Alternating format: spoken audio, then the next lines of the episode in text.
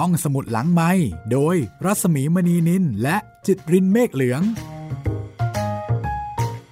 สวัสดีค่ะ ตอนรับคุณผู้ฟังเข้าสู่รายการห้องสมุดหลังไม้นะคะ กลับมาเจอกันที่นี่ www.thaipbsradio.com ค่ะ ดิฉันรัศมีมณีนิน อ่านให้คุณได้ฟัง เล่าให้คุณได้ฟังกับเรื่องราวดีๆ จากหนังสือดีๆ ที่น่าอ่าน แล้วก็วันนี้นะคะ กระท่อมน้อยของลุงทอม มาถึงตอนที่ 8 แล้วค่ะ กับวรรณกรรมระดับโลกนะคะ ที่สร้างแรงบันดาลใจ สร้างแรงสะเทือนใจแล้วก็ มีอิทธิพลทางความคิดต่อผู้อ่านอย่างสูง ถึงขนาดที่ว่า หลังจากนั้น เรื่องราวชีวิตของทาตที่ถูกเอ่ยถึงในเรื่องกระท่อมน้อยลุงทอม ได้เป็นแรงบันดาลใจนะคะ แล้วก็เป็นจุดเริ่มต้น ก่อให้เกิดสงครามกลางเมืองที่มีการต่อสู้กัน ระหว่างฝ่ายเหนือฝ่ายใต้ ฝ่ายหนึ่งต้องการที่จะล้มเลิกระบบทาสฝ่ายหนึ่งต้องการที่จะ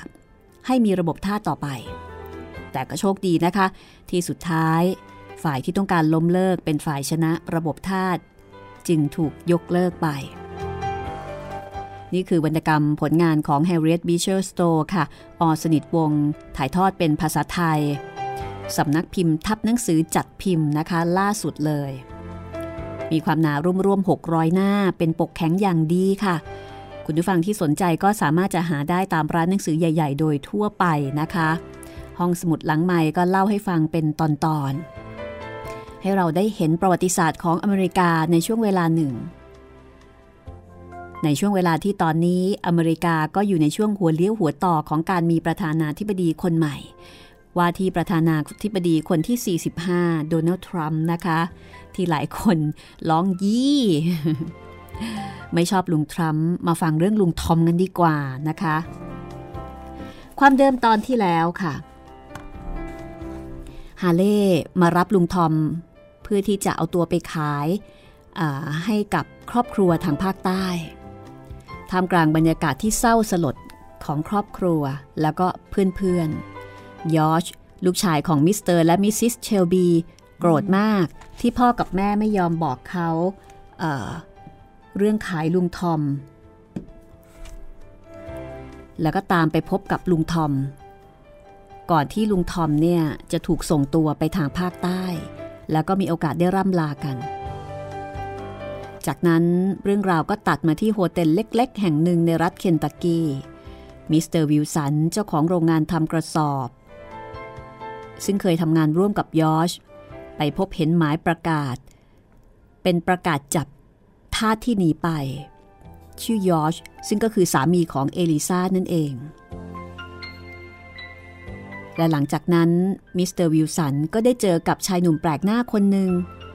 ซึ่งเขารู้สึกเหมือนกับว่าเขาเคยรู้จักคนคนนี้มาก่อน แต่นึกไม่ออกว่าเป็นใคร ในขณะที่กำลังงงๆนั่นเอง ชายแปลกหน้าคนนั้น ก็เดินเข้ามาหามิสเตอร์วิลสัน แล้วก็ขอเชิญเขาเข้าไปพูดคุย ในห้องส่วนตัว โดยบอกว่ามีธุระบางอย่างที่จะพูดด้วย มิสเตอร์วิลสันก็เดินตามไปแบบงงๆ เรื่องราวจะเป็นอย่างไรต่อไปนะคะ ติดตามได้เลยค่ะ กับตอนที่ 8 กระท่อมน้อยของลุงทอม ซึ่งเราจะได้รู้กันนะคะว่า ผู้ชายคนนี้คือใคร และทำไมมิสเตอร์วิลสันถึงรู้สึกว่าคุ้นหน้าคุ้นตาเหลือเกินนะคะ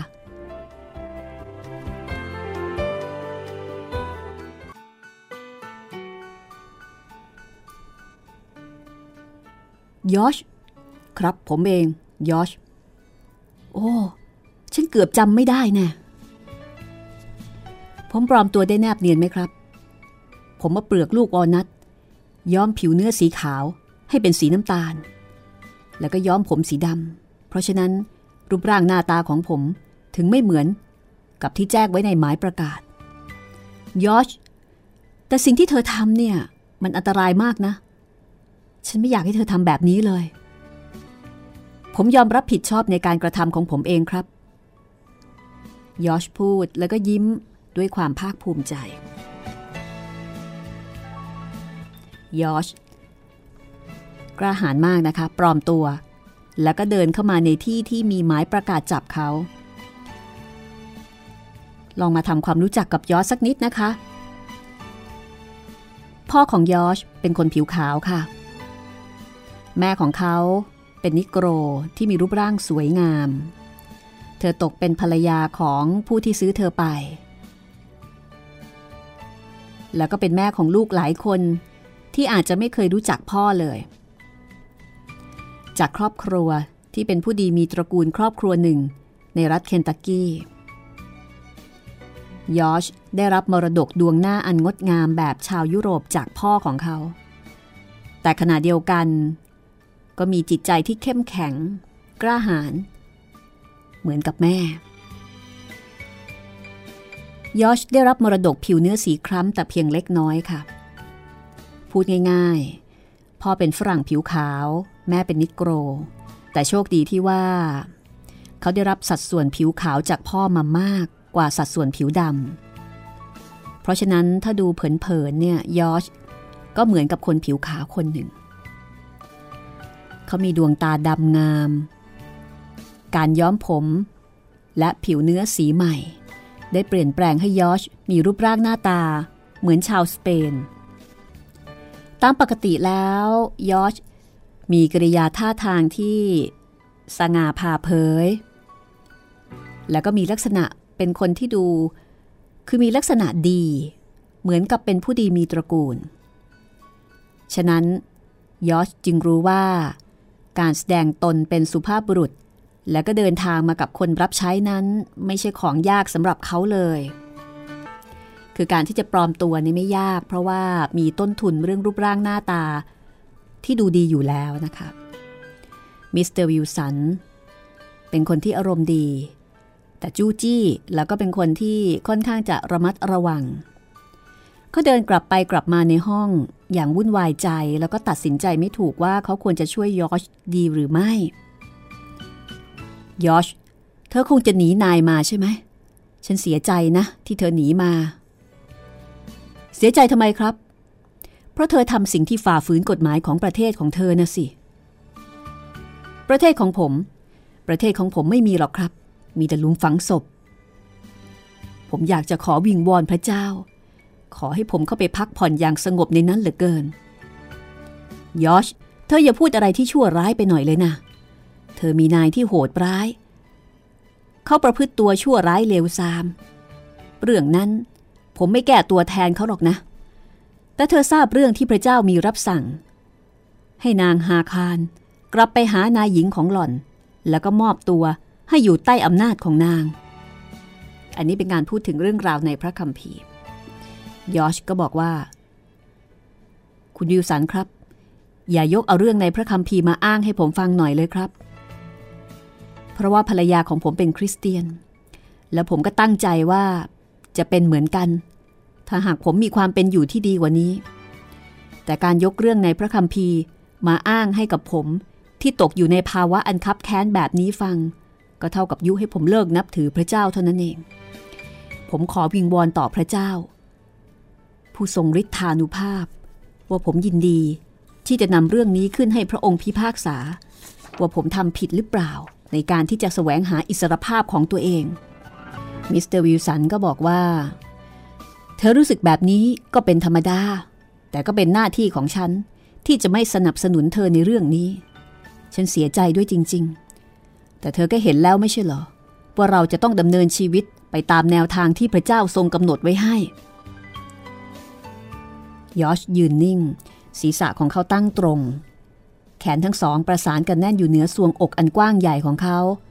รอยยิ้มอย่างขมขื่นปรากฏอยู่บนริมฝีปาก คุณยูสันครับ ถ้าหากพวกอินเดียนมาจับคุณไปเป็นเฉลย พรากลูกพรากเมียไปจากคุณ แล้วก็ใช้ให้คุณขุดดินในไร่ข้าวโพดของเขาตลอดชีวิต ผมขอถามหน่อยเถอะ คุณจะยอมตกอยู่ในสภาพเช่นนั้นตลอดไปเหรอครับ เชื่อแน่ว่า ถึงยังไง คุณก็ต้องดิ้นรน ที่จะให้ได้รับอิสรภาพนั้นอีกจนได้มิสเตอร์วิลสันเบิกตากว้าง เมื่อได้ฟังคำเปรียบเทียบนี้ แต่ก็ฉลาดพอที่จะไม่พูดอะไร เขายืนนิ่ง แล้วก็ใช้มือลูบคลำรอยยับบนร่มให้เรียบ ปากก็พร่ำสอนต่อไป ว่าการกระทำของยอชเป็นเรื่องที่เสี่ยงภัย แล้วก็อาจจะทำไม่สำเร็จ ถ้ายอชถูกจับได้ ก็จะยิ่งซ้ำร้าย เพราะว่าเขาก็จะถูกกดขี่ข่มเหง แล้วก็จะถูกทารุณ เรียกว่าแทบล้มประดาตายเลยทีเดียว แล้วก็จะถูกส่งไปขายทางภาคใต้ ยอชบอกว่าเขารู้เรื่องนี้ดี เขากำลังทำในสิ่งที่เสี่ยงต่อภัยอันตรายก็จริง แต่เขาได้เตรียมอาวุธไว้พร้อมแล้ว ถ้าจะมีใครมาจับเขา และไม่มีวันที่เขาจะยอมไปภาคใต้ ถ้าเหตุการณ์ดำเนินไปอย่างร้ายแรงแบบนั้น อย่างน้อยที่สุด เขาก็สามารถจะหาที่ดินสักหกฟุต ที่เขาจะเป็นอิสระได้ ที่ดินแห่งแรกและแห่งสุดท้าย ที่เขาจะได้เป็นเจ้าของในรัฐเคนตักกี้นี้ ที่ดินหกฟุต ก็หมายถึงหลุมฝังศพนั่นเองนะคะ พูดง่ายๆว่ายอชสู้ตายมิสเตอร์วิลสันซึ่งเป็นเจ้าของโรงงานทำกระสอบ ที่ยอชเคยทำงานด้วย ก็รู้สึกเป็นห่วงในความคิดของยอช มิสเตอร์วิลสันนี่ก็เป็นคนที่เป็นพลเมืองดีจะไม่ยอมทำอะไรผิดกฎหมาย แล้วก็เตือนยอชถึงการที่ยอชกำลังฝ่าฝืนกฎหมายของประเทศของตัวเอง ในขณะที่ยอชมองว่า เขาไม่มีความภาคภูมิใจในประเทศของเขาเลย คุณวิลสันครับ คุณมีประเทศ แต่ผมหรือว่าใครก็ตาม ซึ่งเกิดจากแม่ที่เป็นทาสเรามีประเทศชาติกับเขาด้วยหรือครับ มีกฎหมายอะไรบ้างสำหรับเรา เราไม่ได้ร่างกฎหมาย เราไม่ยอมเห็นชอบด้วยกฎหมาย และเราไม่มีส่วนเกี่ยวข้องกับกฎหมายเหล่านั้น กฎหมายที่รัฐบาลออกมา มีแต่จะบีบรัดพวกเรา แล้วก็เหยียบย่ำเราให้ตกต่ำอยู่เสมอมิสเตอร์วิลสันเป็นคนใจอ่อนแล้วก็มีเมตตากรุณา เขาสงสารยอชจับใจ แต่ก็อดไม่ได้ที่จะพร่ำสอน แล้วก็ตักเตือนชายหนุ่ม ให้ทำในสิ่งที่ถูก ว่าจริง ๆ แล้วไม่ควรที่จะฝ่าฝืนกฎหมายของบ้านเมือง ยอชก็บอกว่า คุณวิวสันครับ มองผมสิครับ ดูหน้า ดูมือดูร่างกายของผมสิครับ ผมไม่ได้เป็นคน เหมือนกับคนอื่นๆหรือครับ ผมมีพ่อ เป็นสุภาพบุรุษชาวเมืองเคนตักกี้คนหนึ่ง แต่พ่อของผม ไม่ได้รักแล้วก็ห่วงใยอะไรในตัวผมเลย เมื่อพ่อตาย ผมก็ถูกขาย พร้อมกับสุนัขและม้า รวมทั้งทรัพย์สมบัติอื่น ๆ แล้วก็ที่ดิน ผมเห็นแม่ถูกขายไปในตลาดค้าทาสพร้อมกับลูกๆเจ็ดคน ลูกๆของแม่ ถูกขายไปต่อหน้าต่อตาแม่ทีละคนทีละคน ผมเป็นลูกคนสุดท้อง แม่ได้คุกเข่า ต่อหน้านายใหม่ของเรา ขอให้เขาซื้อแม่ไปพร้อมกับผมด้วย เพื่อที่เราจะได้อยู่ด้วยกัน อย่างน้อยที่สุด แม่ก็ได้อยู่กับลูกคนหนึ่ง แต่นายกลับเตะแม่ของผมกระเด็นไป เตะด้วยรองเท้าบูทหนักๆ ผมเห็นเขาทารุณกรรมกับแม่ของผมต่อหน้าต่อตา ได้ยินแม่ร้องไห้คร่ำครวญด้วยความเจ็บปวด แล้วเขาก็เอาผม ผูกติดกับคอม้าพาไปบ้าน นายผมแลกท่าที่ซื้อมากับชายคนหนึ่ง แล้วก็ซื้อพี่สาวคนโตของผม พี่ของผมเป็นเด็กดี เคร่งศาสนา เป็นสมาชิกของโบสถ์แบปติสต์ หน้าตาสะสวยเหมือนแม่ พี่ผมได้รับการอบรมเลี้ยงดูเป็นอย่างดี กิริยามารยาทก็เรียบร้อย ทีแรก ผมดีใจที่นายซื้อ เพราะว่าผมจะได้อยู่ใกล้ ๆ กับพี่ แต่ไหนไม่ช้า ผมก็ต้องเสียใจ ผมยืนอยู่ที่ประตู ได้ยินเสียงพี่ถูกเคี่ยน โดยที่ผมไม่สามารถจะช่วยอะไรพี่ได้ พี่ผมถูกเคี่ยน เพราะต้องการที่จะประพฤติตัวดี แบบอย่างคนคริสเตียน ซึ่งกฎหมายของคุณมิได้อนุญาต ให้ทาสหญิงมีสิทธิ์จะทำได้ แล้วในที่สุด พี่ของผมก็ถูกล่ามโซ่ติดกับทาสอื่น ๆ เพื่อจะส่งไปขายที่ตลาดเมืองออร์ลินส์ และตั้งแต่นั้นมา ผมก็ไม่ทราบข่าวคราวอะไรอีกเลย ผมเติบโตขึ้น นานหลายปี ผมไม่มีพ่อ ไม่มีแม่ ไม่มีพี่น้อง ไม่มีมนุษย์คนไหน ที่จะสนใจผมมากยิ่งไปกว่าสุนัขตัวหนึ่ง ผมไม่เคยได้รับสิ่งใด นอกจากการเคี่ยนตี การดุดา อดอยาก ผมเคยหิว จนแทบจะอยากเข้าไปแย่งกระดูกที่เขาโยนให้สุนัขกกิน ตอนเด็กๆ ผมตื่นขึ้นร้องไห้ตลอดคืน ไม่ใช่เพราะว่าความหิว หรือว่าความเจ็บปวดที่ถูกเคี่ยนตี แต่ผมตื่น เพราะว่าผมคิดถึงแม่ คิดถึงพี่สาว ผมร้องไห้ เพราะผมไม่มีเพื่อนสักคนที่จะรักผมในโลกนี้ ผมไม่เคยรู้ว่าความสงบสุข หรือว่าการปลอบโยนนั้นมันคืออะไร ไม่เคยมีใครพูดกับผมอย่างเมตตากรุณา จนกระทั่ง ผมได้มาทำงานในโรงงานของคุณ คุณปฏิบัติต่อผมอย่างดี คุณสนับสนุนให้ผมทำดี ให้ผมอ่านเขียนหนังสือ แล้วก็ทำตัวให้มีประโยชน์ พระเจ้าทรงทราบดี ว่าผมเป็นหนี้บุญคุณคุณมากขนาดไหน แล้วผมก็ได้มาพบกับภรรยาของผม คุณก็เห็นแล้วว่า เธอสวยงามเพียงใด เมื่อผมรู้ว่าเธอรักผม เมื่อผมแต่งงานกับเธอ ผมแทบจะไม่เชื่อว่า ตัวเองมีชีวิตอยู่ ผมมีความสุขเหลือเกิน แล้วภรรยาของผมก็เป็นคนดีมาก มากเท่าๆกับความสวยของเธอ แล้วต่อไปเป็นยังไง นายผม ได้พรากผมไปเสียจากงาน จากเพื่อน จากทุกๆสิ่งที่ผมรัก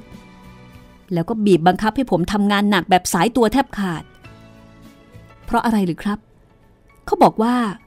เพราะผมลืมไปแล้วว่าผมคือใคร เขาต้องการจะสอนผมให้รู้สำนึก ว่าผมเป็นเพียงพวกนิโกร สิ่งสุดท้ายคือเขาพยายามเข้ามากีดกันระหว่างผมกับภรรยา เขาบอกว่าผมควรจะทิ้งเธอซะ แล้วหาเมียใหม่ และกฎหมายของคุณให้อำนาจที่จะทำสิ่งนี้ได้ ทั้งๆทที่พระเจ้าและมนุษย์เราเห็นว่าเป็นสิ่งที่ผิด ดูสิครับ คุณบิวสัน กฎหมายของคุณ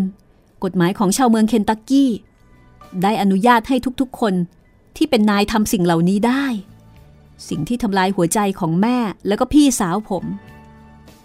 แล้วคุณยังจะเรียกสิ่งเหล่านี้ ว่ากฎหมายของบ้านเมืองผมหรือครับ ผมไม่มีบ้านเมือง เหมือนอย่างไม่มีพ่อ แต่ผมจะต้องมีบ้านเมืองของตัวเอง ผมไม่ต้องการสิ่งใดในประเทศบ้านเมืองของคุณ นอกจากการปล่อยให้เรามีอิสระ แล้วก็อยู่อย่างสงบ เมื่อผมไปถึงแคนาดาแล้ว ประเทศซึ่งกฎหมายจะยอมรับผมเป็นพลเมือง และให้ความคุ้มครองผม ประเทศนั้นนั่นแหละ ที่จะเป็นบ้านเมืองของผม และผมจะเชื่อฟังกฎหมายของประเทศนั้น แต่ถ้าหากใครบางอาจขัดขืน ก็ขอให้ระวังตัวให้ดี เพราะผมกำลังบ้าเลือด ผมจะสู้ สู้เพื่ออิสรภาพ จนกว่าจะถึงวินาทีสุดท้าย คุณบอกว่าบรรพบุรุษของคุณต่อสู้เพื่ออิสรภาพ ถ้าเขาทำได้ ผมก็ทำได้เหมือนกัน ขณะที่ยอชเล่าเรื่องนี้ให้มิสเตอร์วิลสันฟัง เขานั่งบ้าง เดินกลับไปกลับมาในห้องบ้าง บางครั้ง ดวงตาของชายหนุ่มลุกเป็นประกาย บางครั้งก็มีหยาดน้ำตาคลอ มิสเตอร์วิลสันรู้สึกสะเทือนใจจนถึงกับหยิบผ้าเช็ดหน้าแพรสีเหลืองออกมาเช็ดหน้าโดยแรงพวกคนใจร้าย ขอให้มันฉิบหายวอดวายไปเถอะ ไปเถอะยอชฉันเห็นใจเธอแล้ว แต่ระวังตัวดีๆนะ อย่าไปยิงใครเข้า อย่าทำร้ายใครเป็นอันขาด แล้วเมียของเธอล่ะ อยู่ที่ไหน มิสเตอร์วิลสันถามขณะที่ลุกขึ้นจากเก้าอี้อย่างตื่นเต้น และทำท่าจะเดินออกไปจากห้อง หนีไปครับ เธออุ้มลูกหนีไป พระเจ้าเท่านั้น ที่จะทรงทราบว่าเมียผมอยู่ที่ไหน ไม่มีใครทราบ ว่าเราจะได้พบกันอีกหรือไม่ ในโลกนี้ เรื่องราวจะเป็นอย่างไรต่อไปนะคะ พักสักครู่แล้วเดี๋ยวกลับมาฟังเรื่องราวของยอชช่วงหน้า ห้องสมุดหลังไม้โดยรัสมีมณีนินและจิตรินเมฆเหลือง มาถึงช่วงที่ 2 ของตอนที่ 8 กระท่อมน้อยของลุงทอมนะคะ ชวนคุณมาเรียนรู้ประวัติศาสตร์ของอเมริกาในช่วงที่ยังมีทาสคือเรื่องราวเหล่านี้นี่เป็นข้อเท็จจริง ผสมผสานกับจินตนาการของผู้เขียนนะคะ ก็คือเอามาจากประสบการณ์ที่เธอได้พบเห็นกับชีวิตชะตากรรมของบรรดาทาสนิโกรทั้งหลาย แล้วก็มาผสมผสานกับจินตนาการ แล้วก็เกิดเป็นนวนิยายเรื่องกระท่อมน้อยของลุงทอม Uncle Tom's Cabin ที่เขียนโดยคุณแม่ลูกเก้าค่ะ Harriet Beecher Stoweนะคะ เป็นเรื่องที่เธอเขียนขึ้นจากหัวจิตหัวใจ จากความสะเทือนใจ เพราะฉะนั้นเรื่องนี้มีพลังอย่างล้นเหลือค่ะ 9 ปีหลังจากที่เรื่องนี้รวมเล่ม เกิดสงครามกลางเมืองสหรัฐอเมริกาในสมัยของประธานาธิบดีอับราฮัมลินคอน เมื่อตอนมีโอกาสเจอกันลินคอนถึงกับทักว่าเธอนี่เอง ผู้หญิงตัวเล็กๆ ที่เขียนหนังสือซึ่งเป็นต้นกำเนิดของมหาสงคราม เท่มากๆนะคะ เป็นผู้หญิงตัวเล็กๆ ที่มีอิทธิพลทางความคิดต่อผู้คน แล้วก็ก่อให้เกิดการเปลี่ยนแปลงนี่คือพลังของวรรณกรรมอย่างแท้จริงค่ะ บุคลิกของลุงทอมก็นำมาจากบุคลิกของทาสคนหนึ่งซึ่งมีตัวตนอยู่จริง คุณผู้ฟังที่สนใจอยากจะหาหนังสือนี้อ่านนะคะ ลองถามร้านหนังสือใหญ่ ๆ ใกล้บ้านคุณค่ะ เพิ่งจะพิมพ์รวมเล่ม ล่าสุดเมื่อเดือนสิงหาคม โดยสำนักพิมพ์ทับหนังสือ กระท่อมน้อยของลุงทอมนะคะ ฉบับล่าสุดเป็นปกแข็งค่ะ มีความหนาเกือบเกือบ600 หน้า น่าอ่านน่าเก็บค่ะ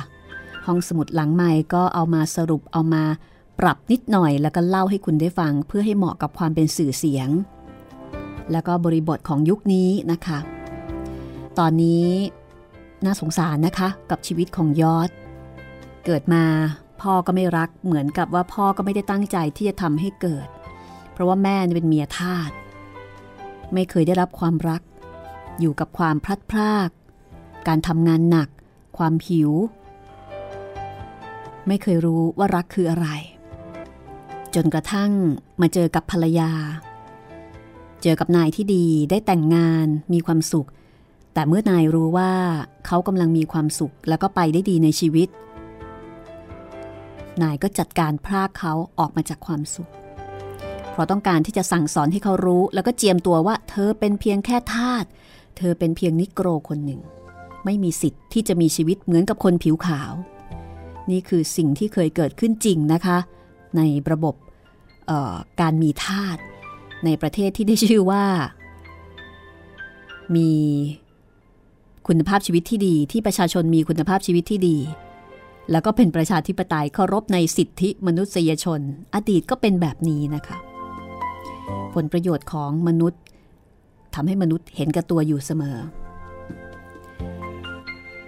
คุณฟังสามารถติดตามกระท่อมน้อยของลุงทอมได้นะคะที่ www.thaipbsradio.com ค่ะ ทุกวันจันทร์ถึงวันศุกร์บ่ายโมงถึงบ่ายสองโมงแล้วก็หนึ่งทุ่มถึงสองทุ่ม แล้วก็สามารถที่จะฟังย้อนหลังดาวน์โหลดได้ตลอดเวลาค่ะ ชอบแล้วก็บอกต่อไปด้วยนะคะ ว่าที่นี่เป็นห้องสมุดที่คุณสามารถจะฟังเรื่องราวดีๆ จากหนังสือได้ คือไม่ต้องอ่าน อ่านด้วยหูนะคะ เอาละค่ะ ถ้าพร้อมแล้ว เราไปฟังกันต่อเลยนะคะ ไปฟังยอชคุยกับมิสเตอร์วิลสัน ฟังยอชเล่าให้ฟังถึงความคิดความฝันของเขาที่เขาต้องการจะหนีไปแคนาดา แล้วก็ไปเริ่มต้นชีวิตใหม่ที่นั่นค่ะ เรื่องราวจะเป็นอย่างไรต่อไป เชิญติดตามได้เลยนะคะ กระท่อมน้อยของลุงทอม ตอนที่ 8 ช่วงที่ 2 ค่ะ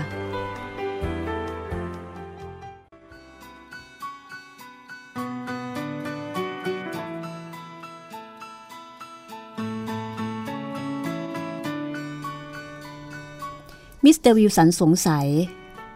ว่าเอลิซาภรรยาของยอชหนีไปจากครอบครัว ซึ่งมีจิตใจเมตตากรุณาได้อย่างไร ยอชก็เลยอธิบายบอกว่าครอบครัวนั้นติดหนี้ ก็เลยต้องขายแฮร์รี่ลูกของเขา เพื่อที่จะหาเงินเอามาใช้หนี้ยอชอธิบายอย่างขมขื่นเมื่อนึกถึงชะตากรรมของลูกกับเมียมิสเตอร์วิลสัน ฟังอย่างเข้าอกเข้าใจ ดีละฉันจะไม่ตำหนิตีเตียนเธออีกแล้วในเรื่องนี้ อะ นี่แน่ยอชฉันให้เธอ เขาหยิบธนบัตรปึกหนึ่งออกมาจากกระเป๋าเงิน แล้วก็ส่งให้กับยอชแต่ยอชไม่รับ ไม่ต้องหรอกครับ ขอบพระคุณ คุณกรุณา ช่วยผมมามากแล้ว สิ่งนี้อาจจะทำให้คุณเดือดร้อน ผมมีเงินพอแล้วครับ แล้วก็หวังว่าคงพอสำหรับการเดินทางไปได้ไกลเท่าที่ต้องการ แต่เธอจะต้องรับเอาไว้นะยอช เงินเป็นสิ่งที่ช่วยเราได้ไม่ว่าจะอยู่ที่ไหน ถ้าเราหาเงินได้โดยซื่อสัตย์เราก็ไม่มีเงินมากนัก รับเอาไว้เถอะพ่อหนุ่มเอ้ย ถ้าคุณยอมให้ผมใช้คืนในภายหน้า ผมก็จะยอมรับไว้ ยอชพูดแล้วก็รับเงินเอาไว้ มิสเตอร์วิลสันก็ถามว่า จะเดินทางไปอีกนานแค่ไหน และชายผิวดำที่มากับยอชคือใคร ยอชบอกว่าชายผิวดำที่มากับเขา เป็นคนซื่อสัตย์เป็นคนดี ไปแคนาดามาปีกว่าแล้ว เมื่อไปอยู่ที่แคนาดา พอรู้ว่านายโกรธที่เขาหนีไป จึงเคี่ยนตีแม่ของเขา เขาก็เลยกลับมาอีกครั้งหนึ่ง เพื่อที่จะพาแม่ไปด้วย เขาพาแม่มาได้แล้วหรือ ยังครับ เขาไปเตรอยู่แถวบ้านนายหลายครั้ง แต่ก็ยังไม่มีโอกาส ตอนนี้เขาจะไปกับผมถึงโอไฮโอ เพื่อให้ผมไปอยู่กับเพื่อนที่ช่วยเหลือเขา และถึงจะกลับมารับแม่ น่ากลัวอันตราย น่ากลัวเหลือเกิน ชายชราพึมพำยอชยืดตัวตรง แล้วก็ยิ้มอย่างเหยียดยามชายชรามองเขาตั้งแต่ศีรษะจรดปลายเท้าด้วยความประหลาดใจ ราะว่าตอนนี้ยอชเปลี่ยนแปลงไปจนหน้าประหลาด เขายกศีรษะขึ้นตรง แล้วก็มีท่าทางการเคลื่อนไหวเหมือนกับคนอีกคนหนึ่งคือเปลี่ยนไปเลย เพราะผมเป็นไทยแล้วครับ เพราะผมเป็นอิสระ และต่อไปนี้ ผมจะไม่ยอมเรียกใครว่านายอีก ผมเป็นอิสระแล้ว ระวังดีๆ นะ เธออาจจะถูกจับก็ได้ มนุษย์ทุกคนเป็นอิสระ และเท่าเทียมกันในหลุมฝังศพครับ ถ้าหากว่าผมจะถูกจับจริง ๆ ฉันประหลาดใจจริง ที่เธอกล้าหาญเหลือเกิน เธอกล้ามาที่ร้านขายเหล้าที่ใกล้ที่สุด คุณมิวสันครับ ผมกล้ามาที่นี่ และร้านขายเหล้านี้ ก็อยู่ใกล้จนไม่มีใครคิดสงสัย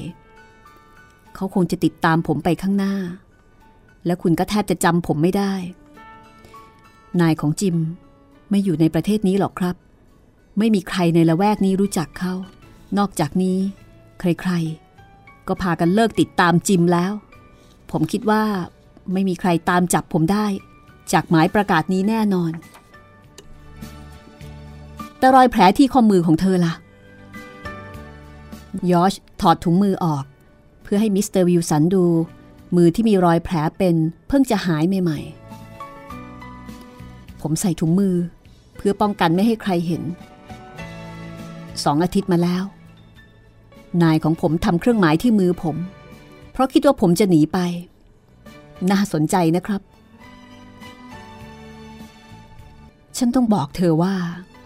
เลือดฉันเย็นทีเดียว เมื่อคิดถึงเรื่องนี้ เธอกล้าเหลือเกิน เลือดผมเย็นมาหลายปีแล้วครับ และขณะนี้มันเกือบจะถึงจุดเดือดอยู่แล้ว ระวังนะครับ ใครๆเขาจะสงสัยผม ราะว่าคุณทำท่าทางประหลาดใจ พรุ่งนี้เช้า ผมจะออกเดินทางก่อนสว่าง แล้วก็หวังว่าคืนพรุ่งนี้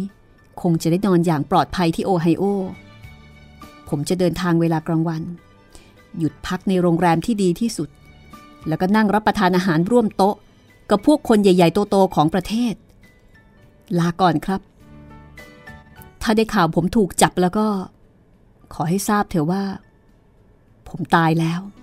ยอชยืนนิ่ง ยื่นมือออกด้วยท่าทางอันงามสง่านดุจเจ้าชาย ชายชราร่างเล็ก จับมือยอชสั่นด้วยอัธยาศัยไมตรีอันดีงาม แล้วก็หยิบร่มเดินออกจากห้องไป ยอดยืนคิดอะไรอยู่สักครู่ และในที่สุด ชายหนุ่มก็รีบก้าวไปเปิดประตูแล้วก็บอกว่า เดี๋ยวก่อนครับ คุณมิวสันครับ ชายชรากลับเข้ามาอีก ยอดปิดประตูอย่างเดิม ยืนดูพื้นห้องอย่างลังเลก่อนจะบอกว่า คุณวิวสันครับ คุณได้แสดงตัวเป็นคริสเตียน ในการที่คุณปฏิบัติต่อมา ผมอยากจะขอร้อง ให้คุณทำสิ่งสุดท้าย เพื่อแสดงความเมตตากรุณาของพวกคริสเตียนมิสเตอร์วิลสันก็ถามว่าอะไรหรอ ที่คุณบอกว่า ผมเสี่ยงภัยนั้นก็จริงอยู่ ถ้าผมตาย ก็คงจะไม่มีใครสักคนเดียวในโลก ที่เอาใจใส่ต่อผม ผมคงจะถูกเตะ แล้วก็ถูกฝังเหมือนหมาตัวหนึ่ง แล้วก็คงไม่มีใครคิดถึงผมเลย นอกจาก นอกจากเมียที่น่าสงสารของผม เธอคงจะเศร้าโศกมากทีเดียว ถ้าคุณจะพยายามส่งเข็มกลัดอันเล็กนี้ให้กับเธอเเธอให้ผมเป็นของขวัญวันคริสต์มาสมอบเข็มนี้ให้กับเธอ แล้วบอกว่า ผมรักเธอ จนถึงวาระสุดท้าย คุณจะทำตามที่ผมขอร้องได้ไหมครับ ได้สิ ได้ชายชราตอบแล้วก็รับเข็มกลัดมาไว้ ด้วยน้ำตาคลอเบ้า และด้วยน้ำเสียงอันสั่นเครือ แล้วก็บอกเธออีกอย่างหนึ่งนะครับ ให้เธอพยายามไปแคนาดาให้ได้ ไม่ว่านายของเธอจะเมตตากรุณาสักแค่ไหน ไม่ว่าเธอจะรักบ้านสักเพียงใด ขอร้อง ขอร้องเธออย่าให้กลับไปอีก แล้วก็บอกให้เธอเลี้ยงดูลูกของเรา ให้เป็นอิสระ เพื่อที่ลูกจะได้ไม่ต้องทนทุกข์ทรมานเหมือนผม คุณจะบอกเมียผมแบบนี้ได้ไหมครับ คุณวิวสัน ยอด ฉันจะบอกเธอ แต่ไว้ใจ ว่าเธอจะไม่ตายทำใจให้กล้าๆไว้นะพ่อหนุ่ม เธอเป็นคนกล้าหาญขอให้เธอไว้ใจในพระเจ้า ฉันขออวยพรให้เธอเดินทางไปโดยปลอดภัย จนกว่าจะถึงแคนาดา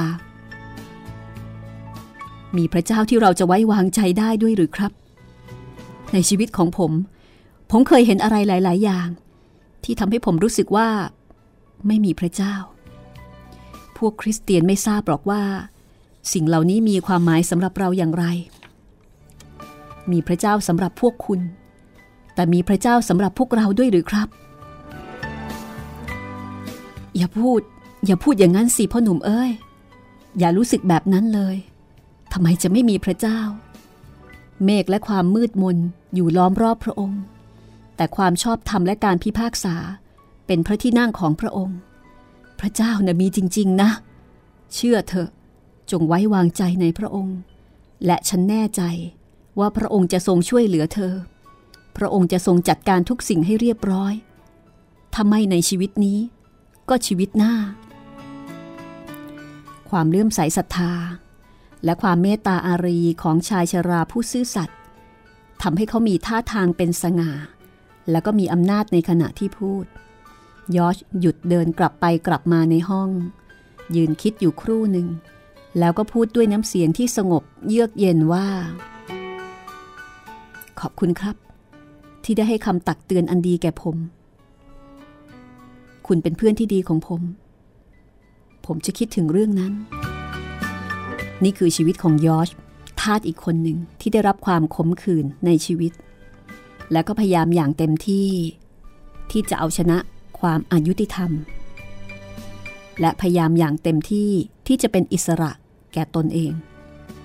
มิสเตอร์ฮาเล่และทอม ขึ้นรถแล่นต่อไปตามทาง ต่างคนต่างหมกมุ่นอยู่กับความคิดของตัวเอง ความคิดของคนสองคนที่นั่งอยู่เคียงข้างกัน คนสองคน ที่มีตาหูมืออวัยวะต่างๆ ของร่างกายเหมือนกันหมดทุกอย่าง แต่น่าประหลาดที่ความคิดของทั้งคู่ช่างแตกต่างกันอย่างลิบลับ มิสเตอร์ฮาเล่คิดถึงเรื่องรูปร่างลักษณะของลุงทอม คิดว่าเขาจะขายลุงทอมได้ราคาเท่าไหร่ ถ้าเขาเลี้ยงแกให้อ้วนท้วนสมบูรณ์ดี จนกว่าจะนำแกไปยังตลาดคาทาส เขาคิดถึงเรื่องของท้องตลาด ที่จะจัดพวกทาสเขาเป็นพวกพวก เรื่องราคาขึ้นลงของท้องตลาด แล้วก็คิดถึงตัวเอง มิสเตอร์ฮาเล่คิดว่าตัวเขาเป็นคนที่มีมนุษยธรรมเป็นอย่างยิ่ง เพราะว่าพวกพ่อค้าทาสอื่นๆ ใส่กุญแจมือแล้วก็ใส่ตรวน ต่อพวกทาสที่จะนำไปขาย ส่วนเขาแค่ใส่ตรวนพวกทาสของเขาเท่านั้นเอง แต่ว่าไม่ได้ใส่กุญแจมือ เขาปล่อยให้ลุงทอมใช้มือได้อย่างสบายตลอดเวลาที่แกประพฤติตัวเรียบร้อยดี แล้วเขาก็ถอนใจใหญ่ เมื่อนึกถึงความอากตันยูของมนุษย์ ฮาเล่เคยถูกพวกนิโกรหลายคนหักหลัง เขาจึงไม่เคยไว้ใจใคร นี่คือความคิดของมิสเตอร์ฮาเล่คิดแต่ว่าจะขายได้ราคาเท่าไหร่ จะทำอย่างไรที่จะขายให้ได้ราคาดีๆ ในขณะที่ลุงทอมกำลังคิดถึงข้อความในหนังสือเก่าๆเล่มหนึ่ง ซึ่งแกเคยได้อ่าน แล้วก็จำได้ ข้อความนั้นบอกว่า ในโลกนี้เราไม่มีเมืองที่ตั้งมั่นคงอยู่ชั่วนิรันดร์แต่เราจะแสวงหาเมืองหนึ่งซึ่งจะมีในภายหน้า เหตุไรพระเจ้าจึงไม่ได้ทรงละอาย ในการที่เราเรียกพระองค์เป็นพระเจ้าของเรา เพราะพระองค์ ได้ทรงเตรียมเมืองเมืองหนึ่งไว้แล้วสำหรับเรา ข้อความเหล่านี้ ซึ่งนักเขียนผู้มีชื่อ ได้เขียนไว้ในหนังสือเก่าๆเล่มหนึ่ง ดูเหมือนจะมีอำนาจเหนือจิตใจลุงทอมอย่างประหลาด แล้วก็ช่วยปลอบโยนจิตวิญญาณอันเปล่าเปลี่ยวอ้างว้างของแก ให้กลับมาเข้มแข็งแล้วก็อดทนต่อเหตุการณ์ที่เกิดขึ้น ในยามที่คนเราหมดหวัง สิ้นหวังกับชีวิต ความเชื่อความศรัทธา เป็นสิ่งเดียวที่จะปลุกปลอบจิตวิญญาณมิสเตอร์ฮาเล่หยิบหนังสือพิมพ์ออกมาอ่านแจ้งความต่างๆ เขาอ่านหนังสือได้ไม่คล่องนัก แล้วก็มักจะชอบอ่านดัง ๆ คนเดียว เพื่อให้เสียงของเขาช่วยให้อ่านได้ดียิ่งขึ้น เขาได้อ่านแจ้งความต่อไปนี้ ประกาศขายทาสนิโกรตามคำสั่งของศาล ในวันอังคารที่ 20 กุมภาพันธ์ จะมีการขายทาสผู้มีนามข้างท้ายนี้ที่หน้าศาลในกรุงวอชิงตัน เคนตักกี้ ฮาก้า อายุ 60 ปี จอห์นอายุ 30 ปี เบน อายุ 21 ปี ซอล อายุ 25 ปี อัลเบิร์ต อายุ 14 ปี ฉันเห็นจะต้องไปซื้อพวกทาสเหล่านี้เอาไว้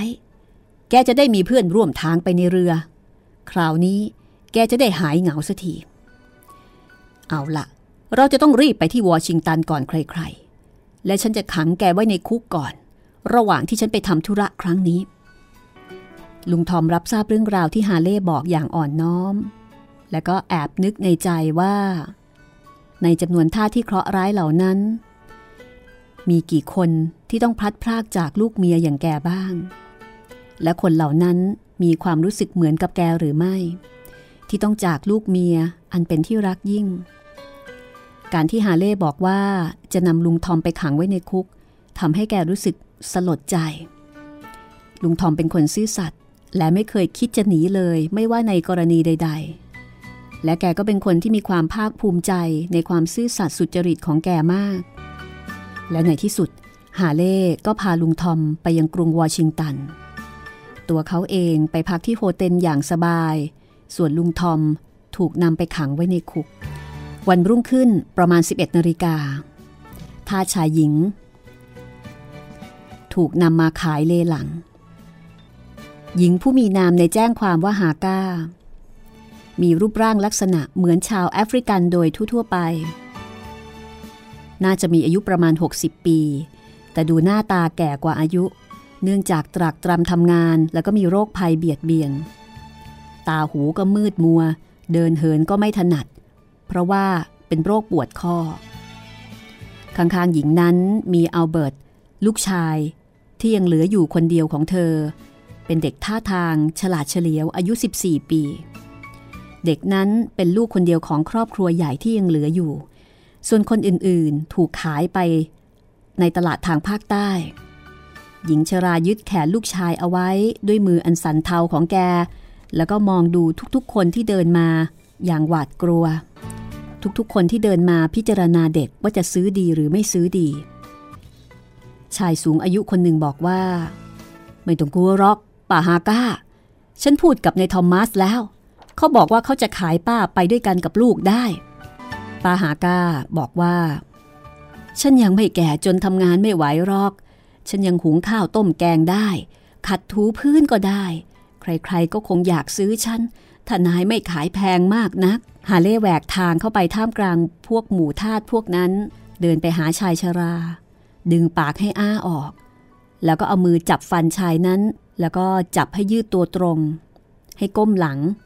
แล้วก็ให้ทำอะไรอีกหลายๆอย่าง เพื่อที่จะอวดกล้ามเนื้อของแก แล้วก็เดินผ่านไปยังอีกคนหนึ่ง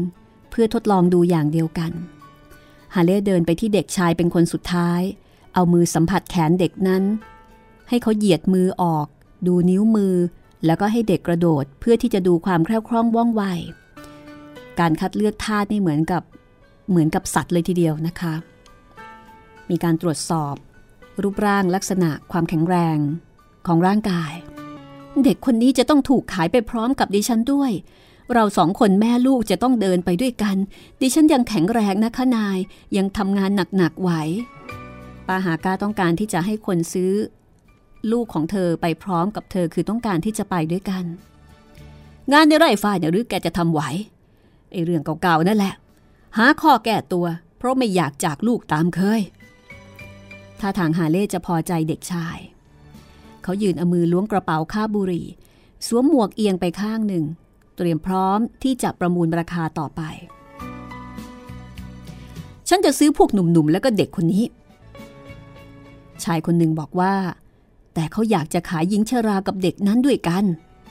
ไม่ไหวละยายแกนั่นผอมโซมีแต่กระดูกจะซื้อไปทำไม ถ้าอย่างนั้น คุณก็ไม่ซื้อแกนะสิ ใครซื้อก็โง่เต็มทีตาแกมัว จนเกือบจะบอดอยู่แล้ว เดินเหินก็แทบจะไม่ไหว แต่บางคนก็ซื้อทาสแก่ๆพวกนี้ไปใช้งานได้ดีเหมือนกันเฮ้ให้ฉันเปล่าๆยังไม่เอา ขี้เกียจเลี้ยง เสียเขาสุข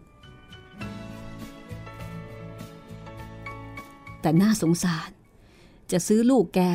แล้วก็ไม่ซื้อแกด้วย แกรักลูกเหลือเกิน ถ้าเขาขายถูกๆ ก็ซื้อไปด้วยเถอะ ใครรวยมีเงินพอจะซื้อคนแก่ๆ ก็เชิญตามสบาย แต่ฉันจะซื้อลูกชายแกไปทำงานในไร่ฝ้าย ส่วนตัวแม่ฉันไม่ต้องการ ถึงแถมให้เปล่าๆ ฉันก็ยังไม่อยากได้ แกคงจะเสียใจมาก ก็แน่ละ เป็นธรรมดา ฮาเล่ตอบอย่างชาเย็น จากนั้นมีเสียงพูดกันเซ็งแซ่ในหมู่คนที่เฝ้าดู แล้วผู้ชายเลหลังซึ่งมีรูปร่างอ้วนเตี้ยก็เดินฝ่าเข้าไปในกลุ่มคน หญิงชรากลั้นหายใจ จับแขนลูกชายเอาไว้แน่น เอาเบิร์ตเมื่ออยู่ใกล้ๆแม่ เขาจะได้ซื้อเราไปด้วยกัน แม่จ๋าฉันกลัวเขาจะไม่ซื้อนะสิจ๊ะเขาต้องขายเราพร้อม ๆกัน แม่คงไม่มีชีวิตอยู่ได้ ถ้าเขาไม่ขายเราไปด้วยกัน ผู้ขายเลหลังเปล่งเสียงดังก้อง บอกให้ฝูงชนแหวกช่องออก แล้วผู้ซื้อก็เริ่มประมูลราคา พวกทาสหนุ่มๆ ที่มีชื่อในใบแจ้งความ ถูกประมูลราคาด้วยค่าตัวแพงลิ้ว ฮาเล่ประมูลได้สองคน เรื่องราวจะเป็นอย่างไรต่อไปนะคะ ติดตามต่อตอนหน้าตอนที่ 9 กระท่อมน้อยของลุงทอม Harriet Beecher Stowe งานแปลของอสนิทวง สำนักพิมพ์ทับหนังสือ จัดพิมพ์ ห้องสมุดหลังไม้เล่าให้คุณได้ฟัง วันนี้หมดเวลาแล้วลาไปก่อนนะคะ สวัสดีค่ะ ห้องสมุดหลังไม้โดยรัศมีมณีนินและจิตรินเมฆเหลือง